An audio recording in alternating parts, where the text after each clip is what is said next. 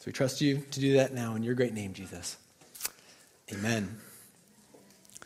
Well, prepping to start the series on Romans, it felt a little bit like prepping to climb a great mountain. And when you're looking up the base of a towering mountain, uh, you, that feeling that you have can be both thrilling and intimidating. Now, it's thrilling because you think that's where we're heading, that's where we're trying to go. And it's intimidating because you think that's where we're heading, like that's, that's where we're trying to go. That's going to be really, really hard. And the reason Romans feels like this to me is because of one, the theological heights that it takes us to. Also, though, it goes through complex topics and tackles them on the way. And at the same time, I think about the profound influence it's had throughout church history.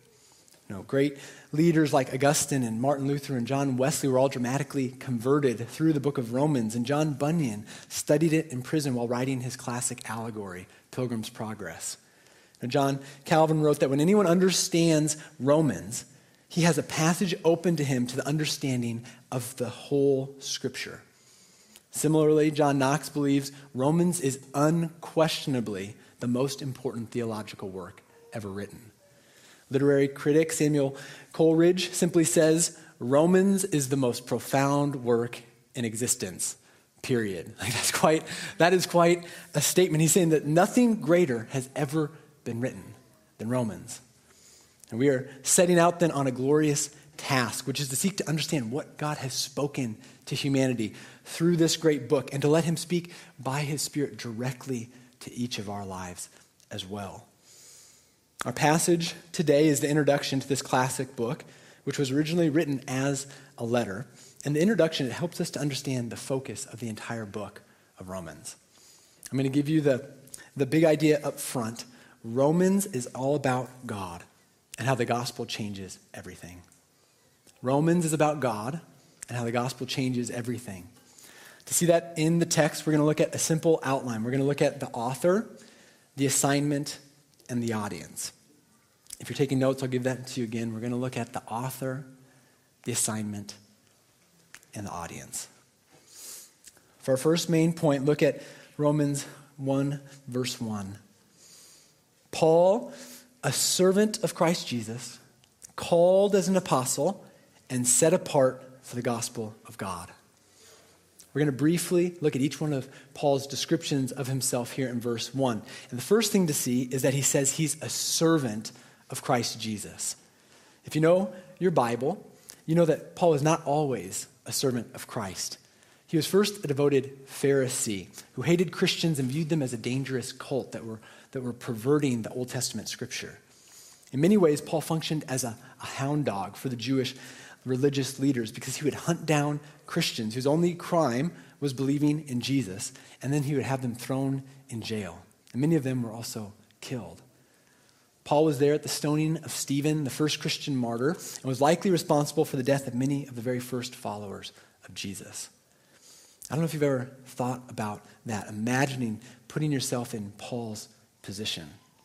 I know many of you, you struggle with guilt about the sins you've committed in your life and whether or not God wants to forgive you, whether God can forgive you.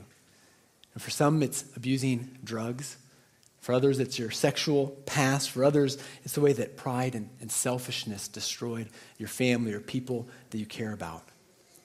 You know, I met a man last year who moved to Des Moines from California to escape the gang scene there. And he was wrestling spiritually with the many violent crimes that he had committed. He was still haunted by his past, even though it was, he had, he'd worked so hard to try and distance himself from it.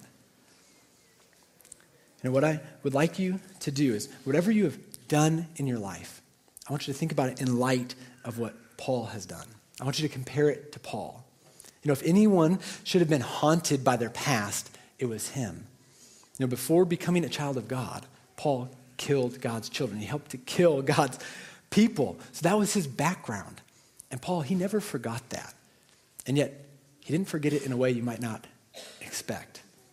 Near the end of his life, as Paul looked back on his pride and, and persecution of Christians, he made this famous declaration in 1 Timothy chapter 1.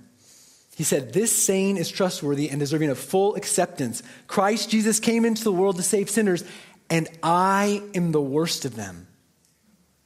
But I received mercy for this reason, so that in me, the worst of them, Christ Jesus might demonstrate his extraordinary patience as an example of those as an example to those who would believe in him for eternal life.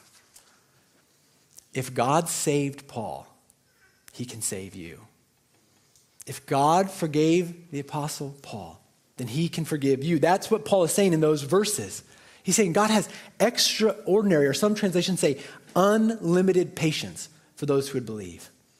Isn't that good news? That God has unlimited patience for those who would believe in Christ. And instead of doubting God's love for him because of his sinful past, Paul understood that his background actually helped highlight how vast and powerful God's love truly is. I believe this is why the first thing Paul tells us about himself is that he's a servant of God. He says that before even mentioning his high calling as an apostle.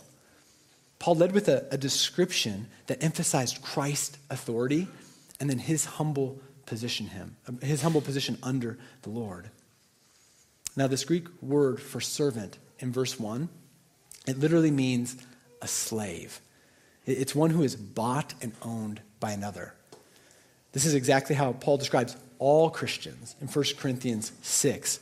He says, You are not your own, for you were bought with a price. So glorify God in your body. This is an aspect of a believer's new identity in Christ that was common in the early church, but it's very rare in our day. Now, each and every author of the New Testament of a New Testament letter referred to themselves at least once as a slave of Christ. And that was a settled part of their self identity. But when was the last time that you heard a, a Christian refer to themselves as a slave of God. You know, to be praying and, and saying, you know, God, I just thank you that I'm, I'm your child. I thank you that I'm a citizen of heaven. I thank you that I'm your slave. It's like you just, you don't hear that, right? You don't hear that. Now, there's a number of reasons for that. But I think it's important that, that we take all the different descriptions of our new identity in Christ. We need all of those to help us to have a, a right view of ourselves, a healthy relationship with God. You know, in Romans chapter 6, we're going to see that, that every true believer is also a slave of Christ. That, that that is part of our new identity. And as Christians, then, what this reminds me of is that we are doubly owned by God. You might have heard the illustration of a, a little boy who made a, a model boat know, he made a, a boat and spent a lot of time putting it together, and, and he loved this boat, and he took it out to a creek one day, and he was, he was playing with it, and a gust of wind came, and it, it took it out of reach, and he ended up losing it. So he lost this boat. But then, a few weeks later, he was in town at a, a store, and they happened to have that same boat. Someone else had, had gotten it and taken it to like a pawn shop. And so his own boat, he then turned around and he bought it. He emptied his piggy bank to, to get his boat back. Now, all illustrations, they break down at some point, but what that helps us to understand is that if you're a Christian, Jesus owns your life two, twofold. First, he's your creator. Every breath in your lungs, it's from him. But not only that, the Lord Jesus, he also shed his blood to buy you back from sin, to pay for your sin. So, who was Paul? He was a slave of Christ. The second thing Paul tells us is that he was called as an apostle. Called is a repeated word in this introduction, appearing three times in just seven verses, and it hints at a key theme of this book, which is God's sovereignty over all of life, including over salvation and gospel ministry. Now, God's sovereignty does not eliminate genuine human responsibility and agency, but it does explain why Paul was so confident that God would be able to fulfill all of his promises. It explains why Paul knew that when the gospel was preached, that God would use that to save sinners. It also explains why Paul was adamant that he did not make himself an apostle. He said, God called me to it. God called me as an apostle and made me an apostle. Now, what is that? What is an apostle? Well, the word means a sent one or a messenger. And in the Bible, to be considered an official apostle of Christ, you had to have seen the risen Lord Jesus. So you had to be an eyewitness to Christ after he was raised from the dead. And then on top of that, you also had to be commissioned specifically by Christ as his authoritative representative. He was one that, that Jesus pointed to and said, You are going to, to spread the gospel for me. Now, all Christians are commanded to share the gospel, but the apostles, they're the ones where Jesus said, You know you're sharing the gospel if you're sharing what they taught. If you're, if you're telling people what they taught, what the, God, what the apostles preached. And we have that as Christians in the New Testament. That's the preaching of the apostles. That's the explanation of the gospel by the apostles who were taught by Christ himself. Now, this, this calling as an apostle, it overlaps with the third way that Paul describes himself in verse 1, which is that he was set apart for the gospel. In fact, in Galatians 1, Paul tells us that he was set apart from before his birth for the gospel. In verse 1, then, we meet the author, Paul, of the, the book of Romans. And then in verse 2, what he does is he introduces us to his unique assignment. He explains what, what God has called him to and set him apart to do. And this is our second main point it's the assignment. The assignment. Since Paul was an apostle and set apart for the gospel, his first responsibility was to preach that gospel, to preach what had been revealed to him directly by the Lord Jesus. Now we get a, a brief overview of the gospel that Paul is going to methodically unpack throughout the book of Romans in verses 2 through 4. The first thing I want you to notice in verse 2 is that the gospel was promised in the Old Testament. It says in verse 2, talking about the gospel, that, that God promised this beforehand through his prophets in the Holy Scriptures. So, just like Jesus explained to his apostles after his resurrection that the whole Old Testament pointed to him, Paul is explaining the same thing here. He's saying, I'm not really presenting something new. I'm presenting what the Old Testament was already pointing to, what the Old Testament was promising. Now, this is one of the reasons why the Old Testament is so important for Christians still today. It's not irre- irrelevant. The Old Testament helps us to understand God. It helps us to understand his eternal plan. And it helps us to understand why Christ is the only one who can save sinners. Know, Paul demonstrates this, for, demonstrates this for us in Romans because over and over again he proves his point. He, he proves his gospel by citing the Old Testament scriptures. So the first thing Paul wants us to know is that, that the gospel was promised in the Old Testament. The next insight from the gospel comes in verse 3, where we get the core content of it. In verse 3, we see that the whole gospel message is centered on Jesus Christ. It's centered, he says, on God the Son. You know, if you follow the, th- the flow of thought from Paul, if you just drop the aside about the Old Testament scripture in verse 2, it says that, that Paul was set apart for the gospel of God concerning his Son, Jesus Christ our Lord. So the, the good news or the gospel of God is therefore the gospel of his Son.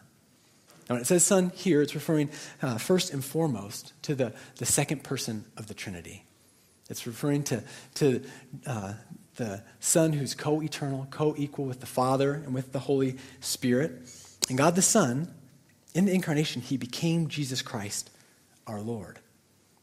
Now, understanding this is so important because when you believe who Jesus is and what he's done, it's believing that which unleashes the power of the gospel in our lives. Now, commenting on this very verse, Martin Luther said, Here the door is thrown open wide for the understanding of Holy Scripture. That is, that everything must be understood in relation to Christ. If you don't understand Christ, you won't understand the nature of God. If you don't understand Christ, you will not understand salvation. You won't understand how to relate to God or, or how God desires us to live. In the same vein, Calvin explained verse 3 like this He said, The whole gospel is contained in Christ. To move even a step from Christ means to withdraw oneself from the gospel. Now, some of you might be thinking to yourself, doesn't that minimize God the Father or God the Holy Spirit? Doesn't it minimize them?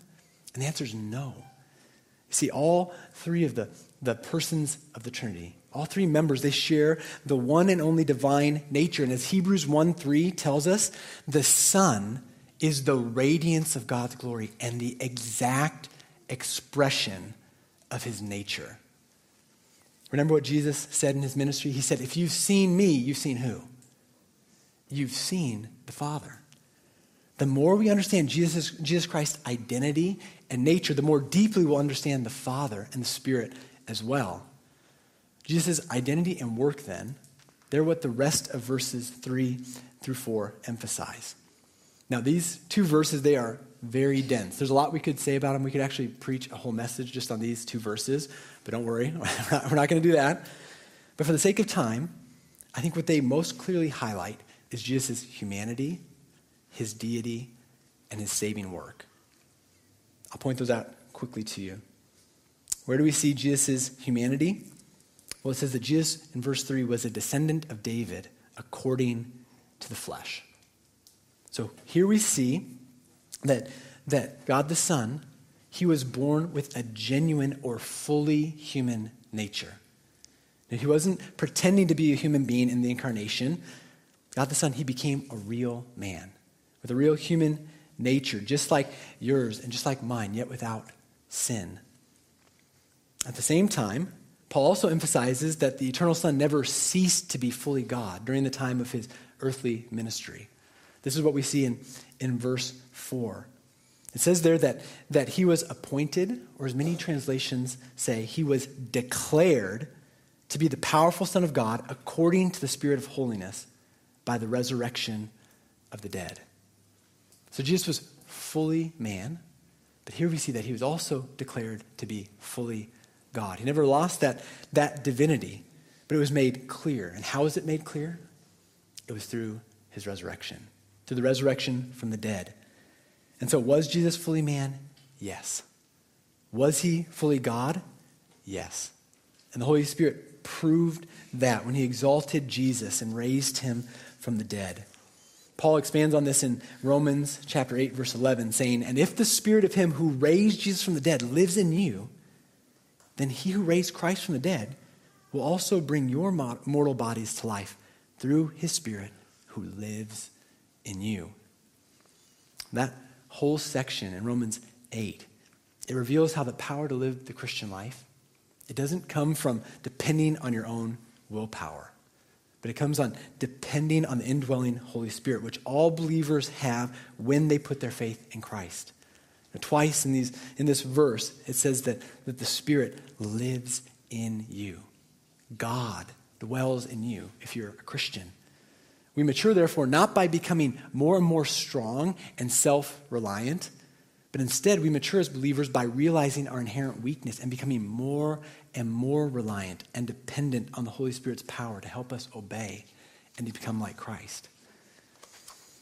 Romans 8 11, it also points to the incredible promise that just as the Holy Spirit raised Christ's body from dead in glory, so believers who die will have their bodies not just raised, but glorified as well, raised in the pattern of Jesus' perfect resurrection body. Right? I heard recently that the American, the average American male lives to be 73 years old. Now, women, congratulations. You beat us. You tend to live to 79 years old. But when I, when I heard that, it hit me that just based on the numbers, if we just go based on the statistics, you know, even if I live a, a full life, you know, we could die anytime, but if I, I lived a full life on average, I'm likely over 50% of my way to death. I'm, I'm likely over 50% of of my way, through, through this side of eternity. And that's wild to me because in my mind, I still picture myself as young. You know, I, I think often I think of myself as 25 years old, uh, which is always shattered whenever I play basketball and I just pull my hamstring like every every time. Like I'm not I'm not getting any younger. But the older I get, can I get an amen? Can I get an amen? The older I get, though, the older I get, the more thankful I am that this life is not all that there is. I'm thankful that, that not only do we have wonderful promises for this life in the gospel, but we have, we have the promise of a perfectly fulfilling eternity with Him as well. Now, that hope, it's only possible because of Jesus' saving work. And that's clearly alluded to in verse 4 because there would be no resurrection from the tomb if there was no crucifixion on the cross. Now, this brings us back to Paul's assignment. Why was Paul to preach the gospel? Well, he tells us in verse 5 Through him, through Christ, we have received grace and apostleship to bring about the obedience of faith for the sake of his name among all the Gentiles. Notice two things here. First, Paul was to preach the gospel, and one of the goals of that preaching was to make disciples of all nations. Now, I say that because we saw last week that the mission of the church is to go and make disciples of all nations. And they do that by teaching them to observe or obey everything that Christ has commanded. Paul was known as the apostle to the Gentiles, and so he was uniquely sent to preach the gospel among the nations. And Paul knew that as the gospel is shared, that there's going to be people who become disciples. There's going to be people who become obedient to the faith. Now, I like that phrase, the obedience of faith, because I think it helps to, to bring balance to one of the greatest messages the book, to the book of Romans, and that is that sinners are justified not by works, but by grace alone, through faith alone, in Christ alone. Sinners are not justified by obeying the law, but they're, they're justified by faith in the crucified Christ. Romans could not be more adamant about that. Now, here's the question, though. If we're saved only by faith, does that mean that Christians can live however they want? They can just do whatever they please? That's something Paul had to address multiple times in Romans. He is, he is anticipating that question. And to borrow Paul's words, his response is by no means. Can Christians just live however they want, do whatever they want? Paul says, by no means. As we study Romans, we'll see that a saving faith in Christ alone, it always leads to a changed heart. It leads to a, a life that's marked with a new desire that you didn't have before to obey Christ. Paul describes this as the obedience that comes from the heart. Just like we saw in verse 1 that, that he wanted to be a slave of Christ. There's something that changes when someone comes to know Christ, where now you want him to be your master. You want him to be your God.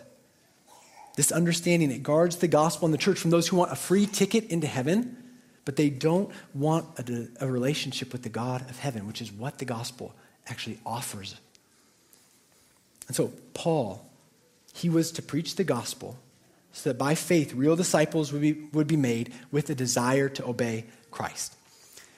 This sets up the second thing that I want you to notice, and that is that Paul's highest motivation for his ministry was the glory of God. As much as Paul cared about sinners being saved and, and becoming disciples, as noble as that, that motivation is, as Christ like as that motivation is, Paul's chief ambition for the mission, according to verse 5, was for the sake of his name, or the sake of Christ's name. It was for Christ's honor. Paul's ambition was for God to be glorified because that is the purpose of all of creation. Colossians tells us that, that everything was made by God and everything was made for God. In fact, God commands us in Scripture to do everything for His glory and honor. Has that ever seemed strange to you? No, it has to me in the past. You know, the command to, to glorify God, it can make it sound as if God is insecure. Or, or if God is, it's like God's on a, a universal ego trip. Now, for example, the, the book of Psalms, it contains 150 songs to God, ultimately written by God, so God's people would use those to sing to Him, to worship Him. So God basically wrote a book for people then to sing about how great He is. Now, husbands, I want you to I want you to imagine how your wife would react if you wrote even one song about how awesome you are and you gave it to her. Like, happy birthday, honey. Like, here's a song so you can always remember, like, how blessed you are to be married to me. You know, like, how do you think that would go? How, how do you think she would react? She'd probably write a song about how lame you are. You know, like, you know, what's crazy is God has done that. God has done, has done that, not just with the whole book, or not with just Psalms, but with the whole Bible. He's done that with, with the whole universe and even the whole of human history. All that has been made is for the glory of God, and that's not because he's on a cosmic ego trip. When people see the glory of God, what that means is that the invisible, perfect nature of God is somehow revealed to them. And since knowing God is what we were made for, God's command to seek his glory is the most loving thing he can command us to do. It's consistent with his, his loving nature, perfectly consistent with his love. Because to seek after God's glory is to seek to know and delight in and reveal to others the only one who can satisfy our souls. You see, it would be selfish and wrong for, for us to seek our own glory. That would be inappropriate. But it, it's not for God because He knows that's what's actually best for us, and He actually deserves it. The glory of God, it's a massive theme in Romans, and it's found right at the theological pinnacle of this book in chapter 11. Paul says, Oh, the depth of the riches and the wisdom and the knowledge of God. How unsearchable his judgments and untraceable his ways. For who has known the mind of the Lord? Or who has been his counselor? And who has ever given to God that, that he should be repaid? For from him and through him and to him are all things. To him be the glory forever. Amen. The glory of God was everything to Paul. It was the great joy and goal of his whole life. And so, what was Paul's assignment then, based on verses 2 through 5?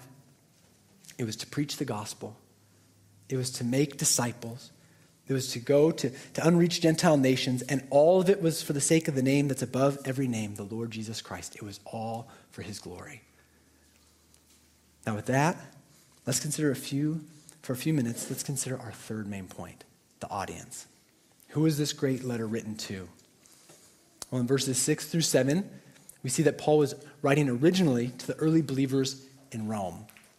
And he refers to them as loved, called, and saints. He says, You're loved by God. He says, You're lo- You are called as I am, and you're, you're saints, you're holy ones. Now, the words loved, called, and holy ones, they were used in the Old Testament to highlight the Jews' unique relationship with God. And here, Paul applies them to the predominantly Gentile Roman church. And it seems like he does that on purpose. This is another important theme of Romans, which is the equal standing that Jewish and Gentile believers have in Christ. Now, as we will see next week, Paul had never been to Rome. And so when he wrote this letter, he was on his way to deliver an important financial gift to the poor Jewish Christians in Jerusalem. And he was bringing that gift from the Gentile churches that he'd planted. Now, after visiting Jerusalem, Paul had his sights set on Rome. He planned to, to visit there briefly, and he planned to visit there because he wanted to encourage this important church spiritually and to be encouraged by them. Now, this church was, was right in the capital city of the Roman Empire, which dominated the world. So, Paul, he wanted to go there and, and be mutually encouraged by the trip, but he also wanted the Romans' support. He wanted the Roman Christians' support because he was planning to head to Spain afterwards, where, to Paul's knowledge, the gospel had not yet penetrated. And so, this is another reason that Paul wrote Romans. He did it with the hope that, that the gospel he was sharing with them, the insights he was sharing, would bless the Roman church, and then that it would encourage them to want to support him as he took that same gospel to places where it had never been preached. We see that in, in chapter 15. And then in chapter 16, we see something else that's interesting. Even though Paul had not yet visited the church in Rome, he had many close friends there. Many people who he had labored with in the gospel. It appears that many people that he had worked with had moved to this important city, had moved to the, the church in Rome. And so these treasured friends and the many other believers in Rome that Paul had never met, they were the, the original audience of this letter. They're the first people that Paul was writing to. And he ends his introduction with his signature greeting Grace to you and peace from God our Father and the Lord Jesus Christ. Grace and peace. He says over and over again in Paul's, in Paul's greetings and the way Paul closes his letters. Grace and peace. This is such a, a fitting combo because the grace of God it's the only source of peace that human beings can have with God. Now, to help you think about this, have you ever, ever had someone that you really respected who was really upset with you?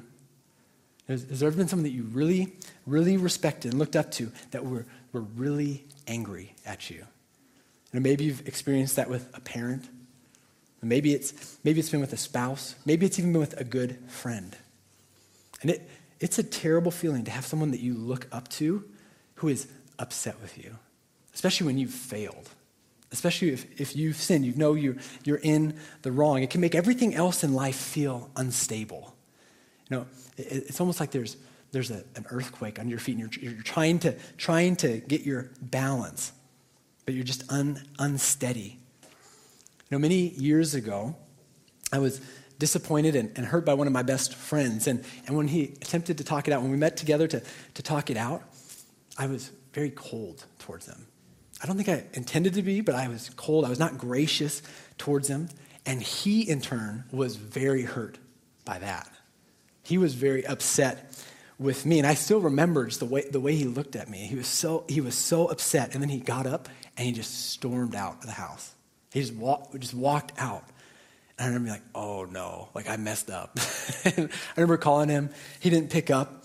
And that night, I was wondering, did I unintentionally ruin one of my closest relationships? Like I didn't, I knew there was tension. I didn't know, I didn't know it was like this. And so the next 24 hours, it was not very fun. it, was, it, was, it was miserable because I'm, think, I'm thinking to myself, you know, how can I apologize? You know, what can I, what can I do to, to reconcile this relationship? And because of the drama, because of that, that conflict, I still remember vividly the relief I felt when he finally accepted my apology. And when he, and when he apologized to me as well. It was like the ground that was kind of, you know, rumbling beneath my feet. It was like it finally, it finally settled, and I was able to plant both my feet again. And the reason it, it felt that way is because we were at peace. We were, we were, we were at peace finally. We were at peace again. And I share that with you because I think that's a little taste of what it's like when unbelievers realize for the first time that their Creator is upset with them, that God is angry at them because of their sin. You see, this is also important for Christians to understand because our feet are unsettled when we don't remember the new way that God views us, the new way that God looks at us in Christ. With my friend, I remember writing him a note and, and, getting him a gift to try and repair the breach in our relationships. But Romans is clear there's nothing that we can do to pay for our sins. There's nothing that you can do to appease God's rightful wrath towards you. We don't have a way of bargaining with God. We can't negotiate a peace treaty with Him because in His holiness, God must punish all sin. He can never ignore sin. And so, what we deserve from God is hell. We deserve hell, which is why salvation is only possible by grace. It's only possible because of the undeserved kindness of God towards us. Jesus Christ, the Bible says, is the grace of God. Jesus is the grace of God, and He came to be punished in our place on the cross and rise from the dead so that God could offer us a reconciled relationship as a free gift. Just like with Paul, who didn't deserve it who committed all those ugly sins, and he was reconciled. He was brought back into relationship with God as a gift. We can be as well. If salvation was based at all on our performance, then we would never have peace with God because we could always blow it. But because salvation is based on grace, on grace and received by faith, we can have profound peace with God through Jesus Christ. This brings us back full circle to what we said Romans is ultimately about. Romans is all about God and how the gospel changes everything. Romans is about God and how his gospel changes everything. Think for a moment with me just about our, our three main points. The author, Paul, his identity, his identity was radically changed by God. So much so that one scholar says you cannot understand who Paul is unless you understand whose Paul is. You have to understand that, that God owns his life, that he's a slave now of God, called as an apostle, set apart for the gospel. What about Paul's assignment? Well, it was to preach the gospel of God, centered on God the Son, so that, the, so that people are saved and become obedient in all the nations to God for the glory of God. What about the audience? What was written first to the believers in Rome who were loved by God and called as saints for the purpose of, of building, and, building them up in their faith in God.